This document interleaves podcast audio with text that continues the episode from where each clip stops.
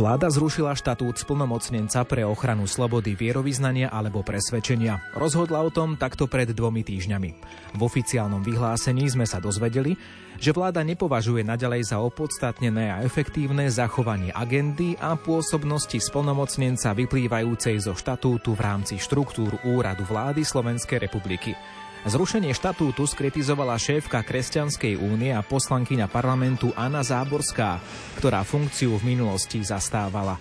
Akým spôsobom chce štát teda ďalej túto tému rozvíjať a budú na to príležitosti? Pokúsime sa to zistiť v dnešnej diskusii Zaostrené s Ivom Novákom.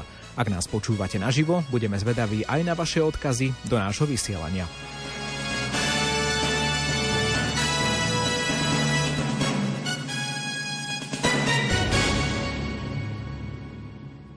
Na úvod relácie teda kontakty k nám do štúdia. Ak chcete napísať SMS-ku a počúvate nás v pondelok 27. novembra v čase premiéry, tak už teraz čísla k nám do štúdia 0911 913 933 alebo 0908 677 665. V štúdiu spolu s nami je pani Anna Záborská. Dobrý deň prajem. Dobrý deň. Pripomeniem, že dnes sme do relácie chceli získať aj iných hostí. Dávali sme stanovisko alebo prosbu o stanovisko na Úrad vlády Slovenskej republiky, ktorý nereagoval na naše telefonické a e-mailové podnety. Takisto sme oslovili niekoľkých poslancov zo strany Smer-SD. Z účasti na relácii sa takisto ospravedlnili. Pani Záborská, aký je váš názor na to krátke stanovisko vlády, že zrušila štatút splnomocnenca?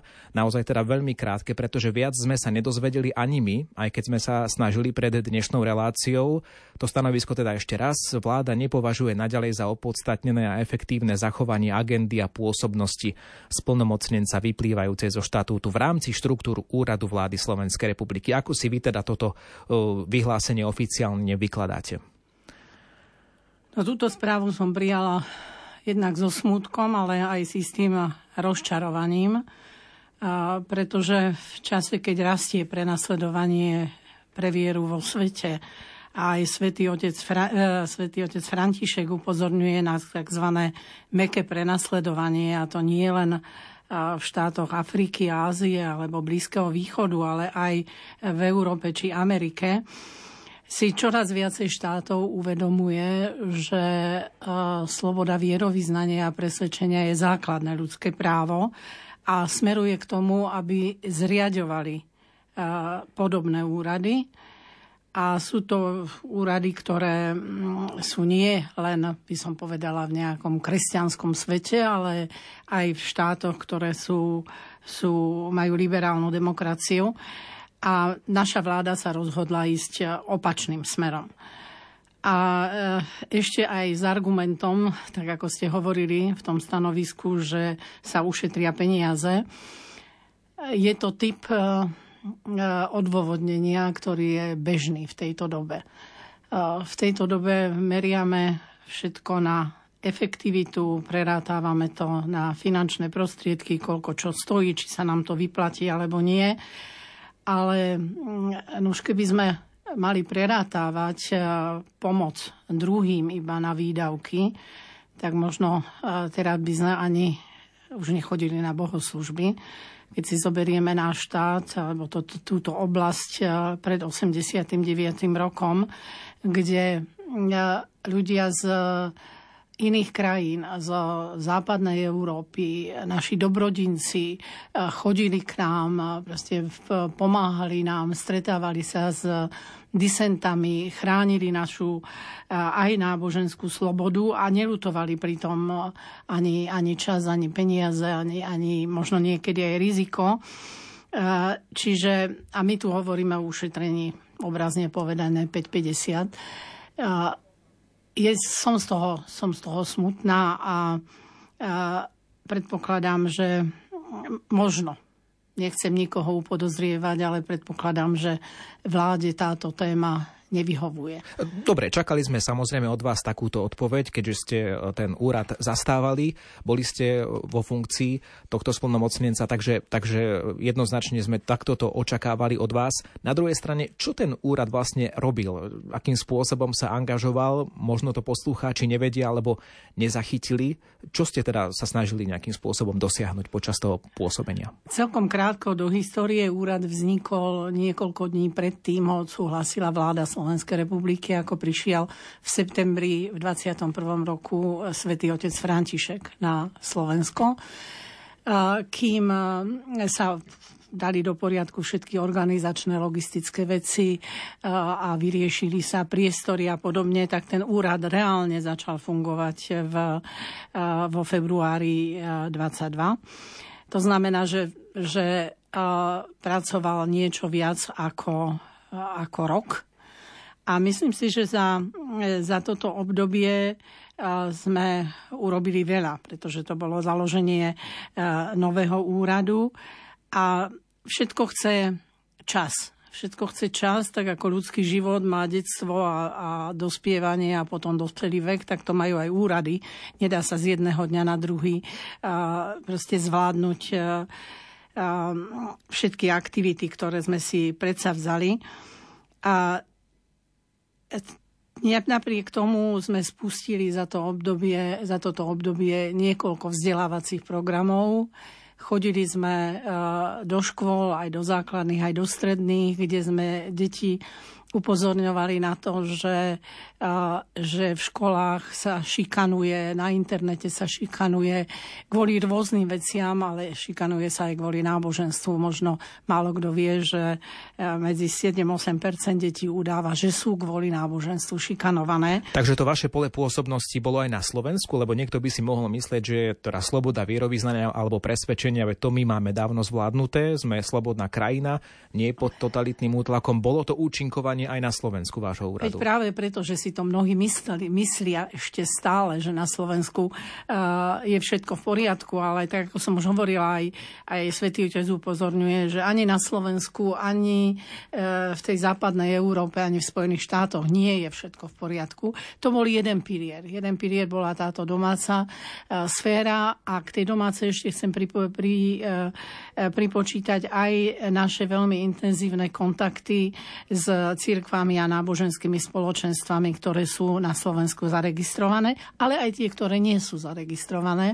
Počas tohto obdobia som sa stretla takmer so všetkými a snažili sme sa aj niektoré pripomienky, ktoré boli a týkali sa legislatívy, tak napomôcť iniciatíve poslancov, aby sa tieto veci vyriešili. Samozrejme, že keď sa myslí prenasledovanie kresťanov, čo je najčastejšia denominácia, ale aj iných náboženstiev, tak sa väčšinou myslí na svet, na krajiny, ktoré sú viac alebo menej vzdialené od nás. A tu sme mali tiež úzke kontakty s ľuďmi, ktorí boli v najviac prenasledovaných krajinách, hlavne Sýria, Irak, ale aj Ázia a hlavne Nigéria. No dobre, ale toto nám možno trošku vysvetlíte, že prečo by toto mal riešiť nejaký slovenský úrad, keď nie je to vec, ja neviem, pre OSN, pre Európsky parlament, pre takéto väčšie inštitúcie? Ono to riešia. Aj OSN to rieši, aj v takéto rôzne úrady, ktoré sú na celosvetovej úrovni. Ale pokiaľ ľudia v štátoch nebudú mať zmysel preto, aby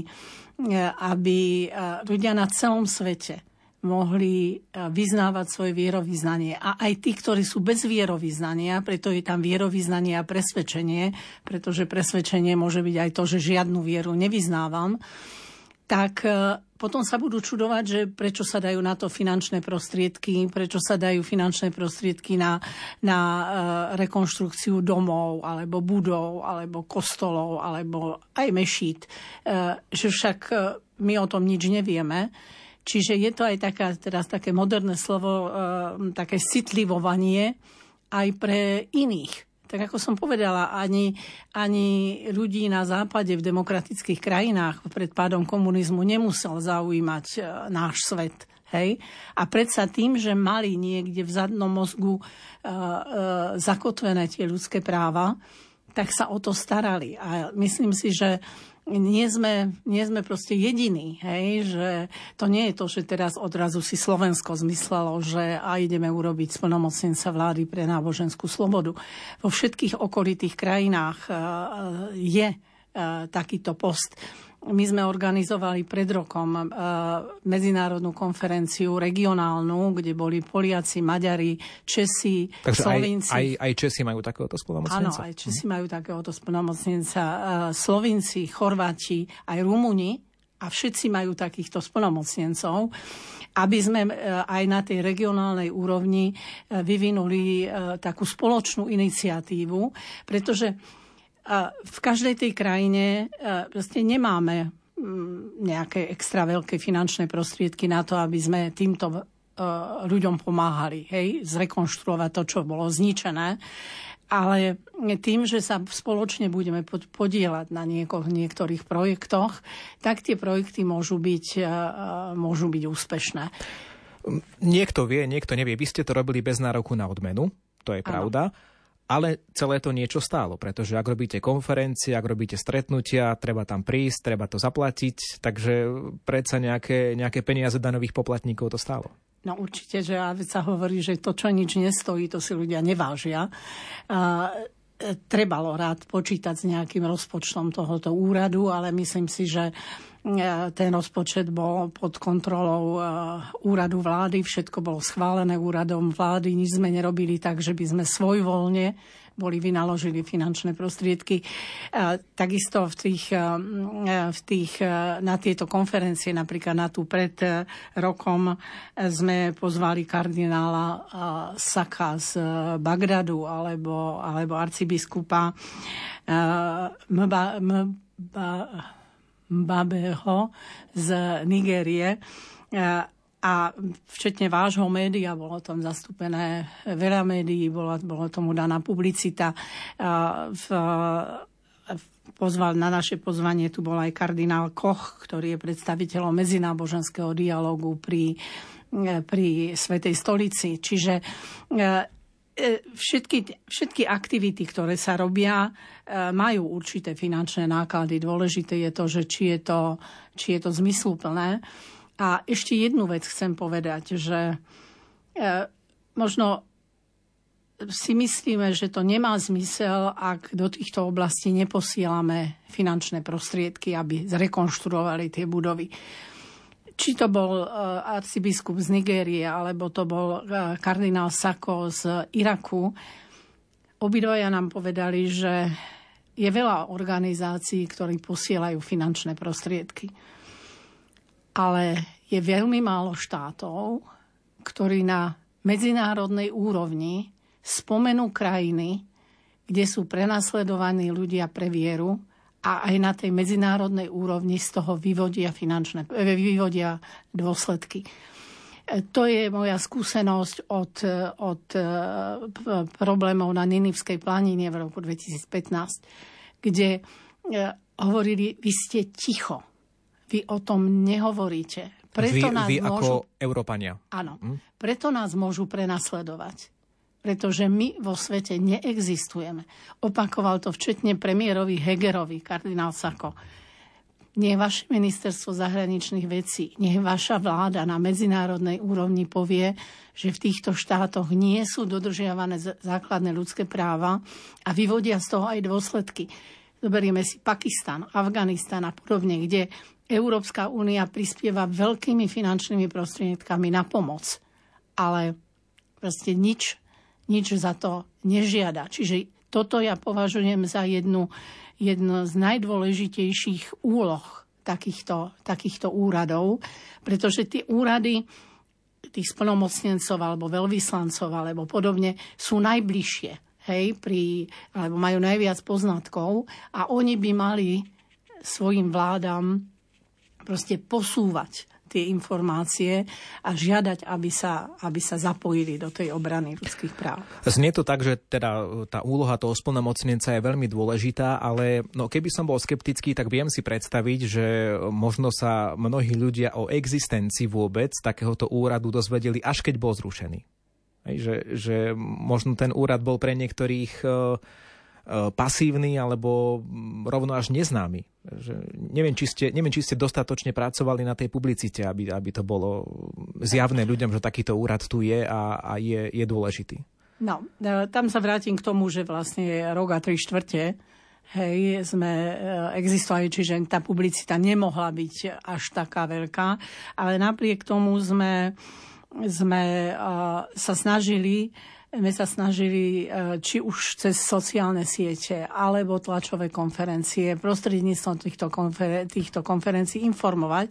A spolupracovali sme aj s rôznymi ministerstvami. Ja si spomínam, keď ten úrad bol ustanovený, tak predseda vlády vtedy zavolal štátnych tajomníkov z 5 ministerstiev, od školstva, vnútra, zahraničných vecí a proste ešte ďalšie, aby sme nadviazali kontakty, že ako budeme spolupracovať, aby to nebola záležitosť len tohoto jedného úradu na úrade vlády, ale aby to bolo sprepojené aj na tie ostatné ministerstva. Vždycky môžeme povedať, že môžeme urobiť viacej, ale ak si niekto ešte aj teraz pozrie fungujúci Facebook, v úradu splnomocnenca, tak vidí, že tých aktivít bolo veľa. Ono, viete, v našej spoločnosti je to tak, že ono, náboženstvo, vierovyznanie nie je in. To nie je niečo, hlavne aj veľakrát pri tej propagande, ktorá je aj prostredníctvom niektorých médií. Ľudia a priori získajú averziu voči tomu. Hej? A skôr sa priklonia k tej kritike ako k tomu, aby sami hľadali, že či takýto úrad má alebo nemá zmysel.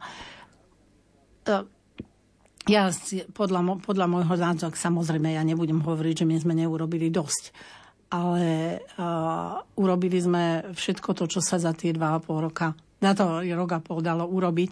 Napríklad sme pripravili štúdiu porušovania ľudských práv počas covidu.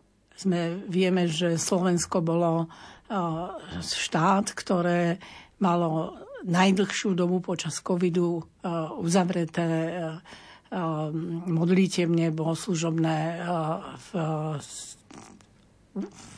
miestnosti a urobili sme analýzu, že či skutočne neboli vtedy porušované ľudské práva. Bohužiaľ, táto konferencia mala byť v januári, kde sme mali prezentovať tú štúdiu, tak asi už nebude. A sú aj viaceré iné aktivity, hovorím aj tie aktivity na školách. Ja myslím, že kto chcel, ten vedel, že tento úrad existuje a má svoju bohatú prácu za sebou. Máme už aj prvé poslucháčske ohlasy. Rasťo Krajčovič nám napísal: Ja si myslím, že aj agenda ochrany viery má miesto v demokratickom zriadení a každá vláda v demokracii by mala dbať aj na ochranu vierovyznania. Takto nám píše náš poslucháč. Ja to ešte doplním, pani Záborská, tým, že keď sa ešte znova pozrieme na to kratučké stanovisko, ktoré máme ako jediné k dispozícii, napriek tomu, že sme úrad vlády oslovili s prosbou o reakciu, s otázkami aj do dnešnej relácie, máme teda len toto, že vláda nepovažuje za opodstatnené a efektívne zachovanie tej agendy v rámci štruktúr úradu vlády. Čiže ak by sme naozaj to tak podrobne čítali, tak zase nie je tam napísané, že to nemôže byť v štruktúre, povedzme, niekde inde. Čiže otázka znie, že takáto agenda by sa možno dala riešiť ešte ďalej, aj bez toho, aby ju zastrešoval takýto úrad splnomocnenstva. Čiže otázka teraz znie, že či to môže žiť ďalej, aj bez toho, aby to malo ten úrad splnomocnenca. Tieto témy. či to bude úrad splnomocnenca alebo nebude úrad splnomocnenca, ako sa to bude volať, tak to bude záležať od toho, ako sa táto vláda dohodne. Myslím, že tú poznámku, ktorú ste povedali, je veľmi dôležitá, že v tom stanovisku tá vláda to nezamieta a priori, že nič také na Slovensku nebude. Ale nakoniec, keby sme išli tak úplne ad absurdum, no tak všetko to, čo je na úrade vlády, sa dá pripojiť k nejakému ministerstvu, takže ten úrad vlády by možno ani nemusel existovať. Máme tam splnomocnenca pre menšiny, no aj to by sa dalo niekde pripojiť, ale práve preto, že tieto úrady sa bytostne dotýkajú ľudských práv a sú prierezové, hej, nemôžu byť lokalizované len na jedno, nemali by byť lokalizované iba na jedno ministerstvo, tak to, že to bolo pri úrade vlády, bolo veľmi, veľmi logické. Ale ja teda chcem veriť, že sa ďalej bude vláda tým zaoberať. A keď si zoberieme, tak aj iné štáty, sa vrátim k tej poznámke pána Krajčoviča, že v demokratických štátoch by mal byť takýto úrad. No, ja som spomínala krajiny, ktoré boli na tej konferencii, ktorí sú v našom regióne, ktoré sú väčšinou považované za krajiny, ktoré sú kresťanské. Hej? Ale aj krajiny, ktoré z napríklad Severnej Európy, Dánsko, Fínsko, Švédsko. No alebo aj tá Česká republika, Norsko, čo ste spomínali. Preto som sa pýtal na Čechov. Česká republika. Tieto krajiny všetky majú tieto úrady. Vieme teraz, kto vyhral v Holandsku. Holanďania veľmi dobre vedia, prečo majú úrad splnomocnenca. Oni majú veľvyslanca pre náboženskú slobodu. Hej, Holanďania, Poliaci, Česi, Taliani a Nóri majú veľvyslanca pre náboženskú slobodu. Maďari majú dokonca štátneho tajomníka Maďarského ministerstva zahraničných vecí pre náboženskú slobodu a okrem toho majú program Hungary Helps, čiže maďarská pomoc. Britská vláda. Britská vláda má osobitného vyslanca britského premiéra pre náboženskú slobodu a v Spojených štátoch tam ich je viacej, sú tzv. Komisári pre náboženskú slobodu. Čiže ako hovoríte, že ja pevne verím, že teda nájde nejaký spôsob slovenská vláda, ako túto problematiku zastrešiť. Hlavne preto, že Slovenská republika je ešte pred rokom 2020 zakladateľom medzinárodnej organizácie Aliancia pre náboženskú slobodu a presvedčenie, kde sme boli veľmi, veľmi platným členom a je tam vyše medzi 40 a 50 členov z celého sveta. Čiže a všetkých náboženstiev. Čiže ja dúfam, že nezostaneme v hanbe a budú sa vláda snažiť proste vyriešiť aj tento problém, pretože naši kolegovia v Aliancii boli veľmi sklamaní, keď Slovensko prestalo sa zúčastňovať ich stretnutí. Vy ste spomínali aj tú maďarskú obdobu tohto úradu. Mnohí publicisti porovnávali aj činnosť nášho slovenského úradu s tým maďarským a boli možno trošku sklamaní z tej slovenskej činnosti. A o tom sa budeme rozprávať po pesničke. Spolu s vami našim hostom je Anna Záborská, ktorá v minulosti stála na čele Úradu vlády pre ochranu slobody vierovyznania alebo presvedčenia, splnomocnenca teda pre ochranu slobody vierovyznania alebo presvedčenia. Takže ak chcete ešte aj vy sa zapojiť do dnešnej diskusie, bude priestor po krátkej hudobnej prestávke. Do vašej pozornosti dávam SMS kontakty, svoje otázky či podnety k téme môžete adresovať do SMS-ky na 0911 913 933 či 0908 677 665. O chvíľu pokračujeme.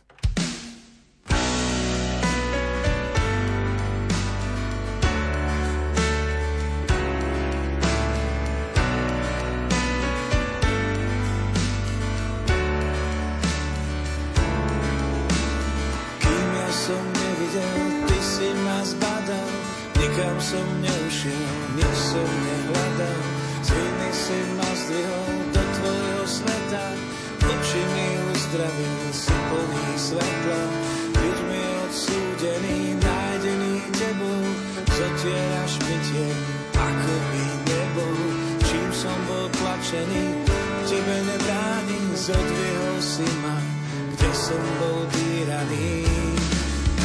Chcem vidieť, čo vidíš ty, chcem snívať, čo snívaš ty. Chodiť chcem tam, kde ty. A robiť to, čo robíš ty.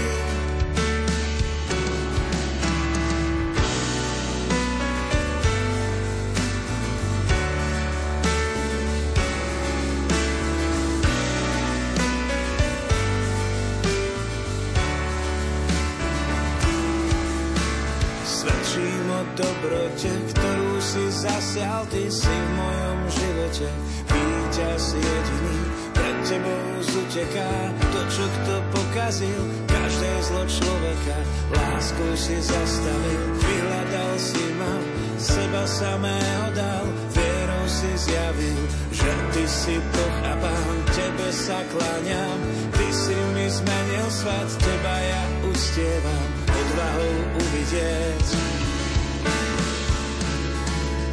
Chcem vidieť, čo vidíš ty. Chcem snívať, čo snívaš ty. Chodiť chcem tam, kde ty.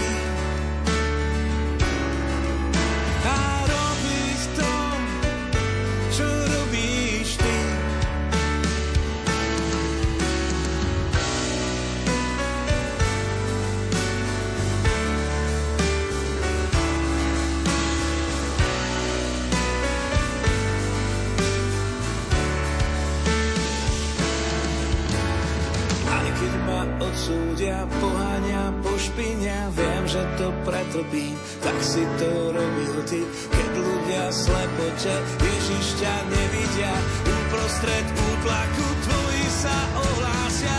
Ježiš, ja vidím, čo vidíš ty.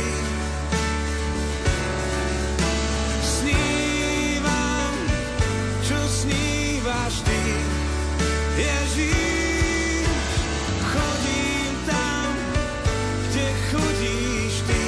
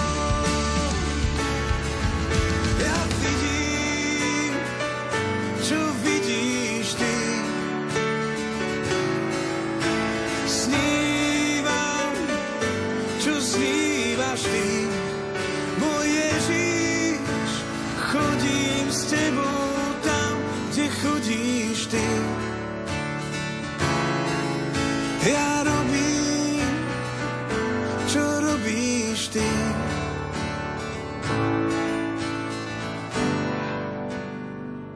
oh. Počúvate Rádio Lumen, počúvate reláciu Zaostrené. V tej dnešnej sa dotýkame momentu spred 2 týždňov, keď vláda zrušila štatút splnomocnenca pre ochranu slobody vierovyznania alebo presvedčenia. Zrušenie štatútu skritizovala šéfka Kresťanskej únie Anna Záborská, poslankyňa parlamentu, ktorá funkciu v minulosti zastávala a je našim dnešným hostom na vlnách Rádia Lumen v relácii Zaostrené. Nadviažme teda pani Záborská na to, čo sme už pred pesničkou trošku otvorili, a to je to, že takéto úrady, splnomocnenci, alebo môže sa to volať inak, v zahraničí fungujú. A mnohí publicisti porovnávali činnosť vášho úradu Môžeme povedať, že s úspešnou maďarskou obdobou, pretože Maďari naozaj zaznamenali úspechy na tomto poli. Tým Maďarom sa podarilo dosiahnuť oveľa viac. Nakoniec ten úrad samozrejme stále trvá v Maďarsku. Prečo ste neboli tak úspešní v tejto téme ako Maďari? Ďakujem pekne, je to veľmi zaujímavá otázka a ja som čítala niektoré poznámky, ktoré napísali publicisti, že sme nepomáhali tak ako Maďari.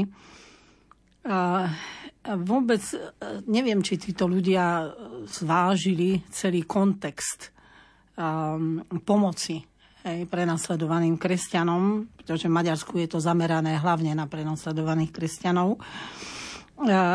Že si neuvedomujú, že vlastne tie základy pomoci prenasledovaným kresťanom v Maďarsku, teda Maďarmi, boli položené po víťazstve Viktora Orbána vo voľbách v roku 2010. To znamená, že tam tento úrad mal rôzne formy alebo rôzne podoby, funguje 13 rokov. A my od februára roku 2022. Čiže sme o 11 rokov mladší a určite mohli by sme porovnávať, čo urobil tento úrad v Maďarsku koncom roku 2011. Hej, vtedy by to bolo možno spravodlivé. Nehovoriac o tom, že aj titul toho úradu u nás, kde je to len splnomocnenec vlády pre náboženskú slobodu a presvedčenie, je iný ako v Maďarsku. V Maďarsku už bol povýšený na štátneho tajomníka Ministerstva zahraničných vecí pre náboženskú slobodu. S maďarským úradom, teda maďarský úrad poznám veľmi dobre, s maďarským úradom som spolupracovala ešte v čase, keď som bola v Európskom parlamente. A to bolo 9 rokov v podstate, kým som prišla, kým som sa vrátila na Slovensko až do roku 2019. A už vtedy som dúfala, že možno aj raz na Slovensku budeme mať takýto úrad, pretože tým, že som bola spoluautorom viacerých rezolúcií v jednotlivých štátoch, v jednotlivých oblastiach, kde boli prenasledovaní kresťania alebo ľudia pre vieru, tak som si myslela, že aj Slovensko by sa malo do týchto aktivít zapojiť. A vtedy bolo prenasledovanie kresťanov v Iraku na Ninivskej planine. Kde Maďari pomerne úspešne pomáhali. Áno, úspešne pomáhali a myslím si, že minimálne toľko pomáhali v Sýrii, kde Európsky parlament prijal rezolúciu, že bola genocída kresťanov v Sýrii. Čiže Maďari, čo robili, boli priamo vláda. Vláda maďarská, čo jej treba pripísať k dobru, je to, chcela, aby všetky finančné prostriedky, ktoré vynaloží, boli čo najefektívnejšie použité. A preto oni spolupracovali priamo s jednotlivými diecézami, alebo farnosťami, alebo oblastiami, či už v Sýrii, alebo v Iraku. A boli to finančné prostriedky, ktoré boli vynakladané na školy, na nemocnice, na kostoly. Čiže presne vedeli a mali dohodu, zmluvu, či už s arcibiskupom alebo iným cirkevným hodnostárom, že tie finančné prostriedky boli poukázané na ich účet a použili sa. Ale to tiež nenastalo z jedného dňa na druhý. No, odkiaľ bol ten ťah na bránu? Je to jednoducho odpovede je Viktor Orbán? Alebo aká je odpoveď? Ja si myslím, že to bola osobná záležitosť aj Viktora Orbána, ktorý mal istý zmysel a cit, pretože že sa nemôžu len tak ľahostajne pozerať. Myslím, človek, ktorý bol dušou a takým motorom a bdel a držal tú ruku na pulze dňa, bol Tristan Azbej, ktorý je teraz tým štátnym tajomníkom. On je tam už veľmi dlho, navštívila som ho v Maďarsku, stretli sme sa na viacerých konferenciách. Čiže byť taký, ako je maďarský úrad, bolo našou ambíciou. Keby tento úrad trval ďalej, tak už sme mali to podobne ako Maďari, že nefinancujú celý projekt, ale sa spolupodielajú na financovaní projektu. Čiže keby naše ministerstvo bolo dalo 5 000 eur na postavenie nejakej školy, alebo náš rozpočet, keby tam bola línia pre tento úrad, tak určite by to boli všetci ohodnotili veľmi, veľmi pozitívne. Čiže to nie sú žiadne bombastické veci, to sú proste tie mravenčia robota aj tohoto úradu, ktorá si vyžaduje aj čas a aj finančné prostriedky. Toto ma zaujalo tých 5 000 eur. Naozaj za 5 000 eur sa dá urobiť niečo tak významné, ako postaviť, ja neviem, nejakú kontajnerovú školu niekde? Alebo určite sa dá. Také, hej? Určite sa dá, možno neviem, či v Iraku, ale viem, že som bola na jednej konferencii, kde zo Strednej Afriky z nejakého štátu bola jedna zástupkyňa, ktorá povedala, že pošlite nám 5 000 eur, alebo 8 000 eur, určite to nebolo viac ako 10, a my dokážeme postaviť školu. Hej? Čiže aj tie náklady sú podstatne nižšie v týchto oblastiach. Nie sú veľké z nášho pohľadu, keď teda vieme, čo možno stojí v tom reálnom živote. Dobre, pani Záborská, povedali ste, že sú to ako keby váhovo neporovnateľné kategórie, keďže ten úrad vznikal pred cca 10 rokmi. V Maďarsku vy ste vznikali pred rokom. To časové pôsobenie je samozrejme neporovnateľné. Ja som spomenul meno Viktor Orbán, pri ktorom ale mnohí vaši kolegovia spozornejú a označia ho skôr ako za autokratického vodcu, čiže treba povedať aj to B. Na druhej strane možno chýbala tá premiérska zaangažovanosť na Slovensku napríklad? Viete čo, ťažko povedať. Toto sa zase odvíja od toho času, od toho časového horizontu, koľko ten úrad trval. Nemyslím si, že vtedy premiér Heger nepripisoval dostatočne veľkú váhu vzniku toho úradu aj poslaniu toho úradu. Ja si spomínam v krátkej dobe, ako ten úrad vznikol, alebo ako začal fungovať po februári 2022, tak zorganizoval Eduard Heger stretnutie splnomocnenca, čiže mňa, so štátnymi tajomníkmi 5 ministerstiev. Vedel, že my budeme spolupracovať s Ministerstvom zahraničných vecí, životného prostredia, školstva a ďalších, aby sme si povedali, ako tá spolupráca má vyzerať. Ministerstvo vnútra. Napríklad Ministerstvo vnútra, u nás je taká legislatíva, že ak niekto evidentne poškodí nejakú kultovú budovu, nejakého náboženstva, sprejmy, kde tie kostol, sú také, modlitebňu a tak ďalej, áno? Áno, tak u nás je to len poškodzovanie cudzieho majetku.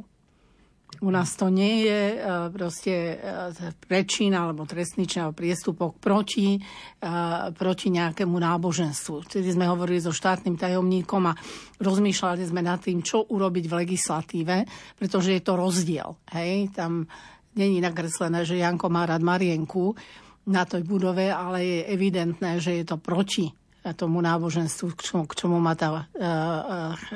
má tá budova slúžiť. Čiže nemyslím si, že bola pripisovaný malý význam. Ale vieme, že už vtedy vojna na Ukrajine a všetky tie ostatné problémy, ktoré boli so zdražovaním a s energiami a ďalšou krízou. Čiže ten úrad bol vlastne ponechaný. Nebola to priama angažovanosť premiéra, ale rozhodne premiér sa nikdy nepostavil, ani vláda sa nikdy nepostavila proti aktivitám tohto úradu. Keď sa ešte vrátime do minulosti, no kritizovali vás aj vaši kolegovia z predchádzajúcej vládnej koalície, keď ste teda boli ešte v koalícii, napríklad poslanec Žiak zo Slobody a Solidarity a ešte viacerí ľudskoprávni aktivisti vás kritizovali, že ste boli, teda vy osobne, nedostatočne vnímavá napríklad na impulzy od svedkov Liehovových alebo menších cirkevných spoločenstiev. Pre taký kontext spomeňme našim poslucháčom, že bola to taká recesistická skupina svedkovia Liehovoví, ktorí teda si robili žarty zo všeličoho na internete a medzi taký asi najväčší žart patrilo to, že teda žiadali registráciu za cirkevné spoločenstvo týchto svedkovia Liehovovi. Tak v čom ste možno boli nedostatočne vnímavá na ich požiadavky? No v prvom rade možno si treba povedať, že už aj v tej vašej otázke to zaznelo, že impulzy od svedkov Liehovových a menších cirkevných spoločenstiev. Toto sa spolu nesobáši. Ja nemôžem porovnávať aktivity menších cirkevných spoločenstiev s biznisom stand-up komika, ktorý zmenami v slovách proste robí zosmiešňuje katolické náboženstvo alebo kresťanstvo alebo Bibliu. V našom zákone o cirkvách je jasne definované, čo je cirkev. Čiže ak my robíme registráciu cirkví alebo menších náboženských spoločenstiev, o čo teda som sa snažila, aby sa to upravilo aj zákonom, tak nemôžeme do toho počítať nejakú recesistickú alebo ja neviem akú organizáciu. Lebo už tým pomýlime ľudí, že aha, tu je nejaké cirkevné spoločenstvo, ktoré Záborská neberie do úvahy. Svedkovia Liehovovi nie sú cirkevné spoločenstvo, čiže ani nemôžu byť podľa zákona o cirkvách a náboženských spoločenstvách zaregistrovaní. Ja som sa s týmto pánom stretla, to, čo on povedal, že som to odmietla, skôr než teda, alebo viem, že som bola na jednom natáčaní s ním, aj sme sa dohodli, že sa stretneme a on na druhý deň dal tlačovú správu, že sa s ním stretnúť nechcem. Čiže my si musíme vlastne ujasniť niektoré pojmy a keď ste spomínali môjho bývalého kolegu Žiaka, tak ma udivuje, že poslanec Národnej rady, ktorý robí legislatívu, nevie rozoznať. Hej, takéto neviem, zárobkové podniky od cirkevného spoločenstva. Ja si myslím, že aj organizácie, ktoré robia náboženskú činnosť, ktorá nie svetské občianske organizácie a robia náboženskú činnosť, ktorá podľa zákona nie je celkom v poriadku, tak by sa mal vymyslieť alebo pripraviť modus vivendi, aby tieto organizácie mohli byť riadne zaregistrované. Ja som sa stretla na tom spoločnom stretnutí, môžem povedať, že so všetkými organizáciami, ale aj na štyri oči s viacerými. Hej, a to aj takými veľkými, ako židovská obec, alebo islamské spoločenstvo, alebo podobne. Ja mám ďaleko od toho, aby som niektoré náboženstvo proste vylúčovala. A len treba mať jasne nastavené pravidlá a jasnosť v pojmoch. Tak na záver, ako ďalej s touto témou, keďže teda úrad vlády ju už nezastrešuje, ten úrad splnomocnenca pre ochranu slobody vierovyznania alebo presvedčenia bol teda zrušený, takže od 13. novembra nič. Ako si myslíte, že bude ďalej táto téma nejako fungovať, pôsobiť? No, sama o tom uvažujem, pretože nechcem, aby sme zostali mimo demokratických krajín, ktoré takéto úrady majú. Ak sa už vláda rozhodla zrušiť úrad splnomocnenca pre náboženskú slobodu a presvedčenie pri úrade vlády, predpokladala by som, že už má pripravenú nejakú alternatívu, ale zatiaľ nič nepredstavila, čiže vyzerá to tak, že asi nemá. Ale aj tak považujem túto tému za veľmi dôležitú a bolo by zlé, keby sme ju nehali len tak zahynúť na slovenskej politickej scéne. A preto stále dúfam, že vláda Roberta Fica sa spamätá, nájde pre agendu miesto niekde inde. A uvažujem aj o tom, že ako túto tému ťahať ako občiansku iniciatívu. Samozrejme, máme tu organizáciu ACN, ktorá vyvíja veľké aktivity v otázkach náboženskej slobody, ale aj ako inú občiansku iniciatívu, aby tam teda bolo aj to presvedčenie. Nechcem zatiaľ predbiehať, možno časom, alebo v krátkej dobe to predstavím. A tak, ako som sa doteraz snažila mať dobré kontakty s tými ostatnými cirkvami a náboženskými spoločnosťami, tak spoločenstvami, tak to budem proste v tomto pokračovať aj ďalej.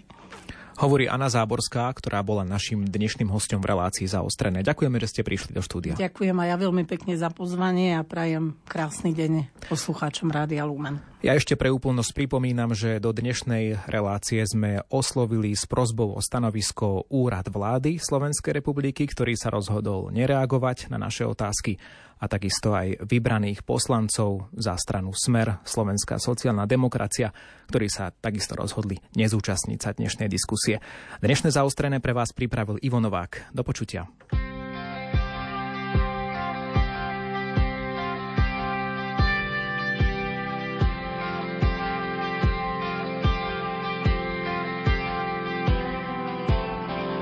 Počuješ ty môj hlas, ty si môj ranný jas, si svetlo mojich dní, silnejší si od mých. Nebojím sa, ty silu dávaš mi, víťazstvo mám nad zlým, predo mnou držíš ti, pomáš vo chvíľach zlých. Nebojím sa,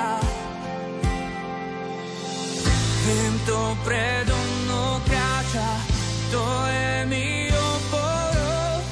Anjeli vždy ho chvália, žehná mi milosťou.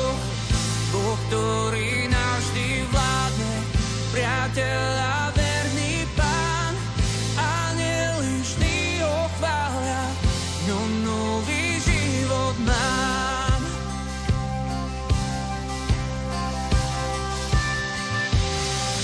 Silu mám ďalej ísť, nenechá cesty zísť, víťazstvom môjim si, vyvádzaš ľudí z dní. Nebojím sa,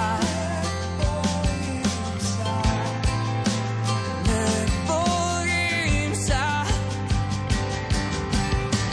viem to predo mnou kráča, to je mi oporou. Anjeli vždy ho chvália, žehná mi milosťou. Boh, ktorý navždy vládne, priateľ a verný pán. Anjeli vždy ho chvália, no nový život mám. V rukách drží celý môj svet, si pánu, ktorom temná nie.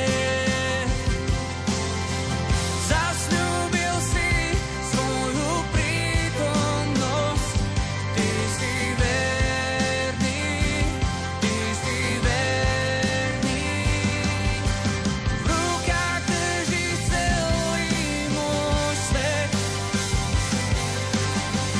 Si pánom, ktorom temná nie. Zasľúbil si svoju prítomnosť, ty si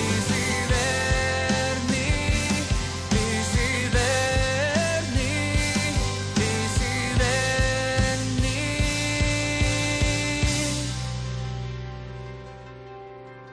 Viem to predo mnou kráča, to je mi oporou.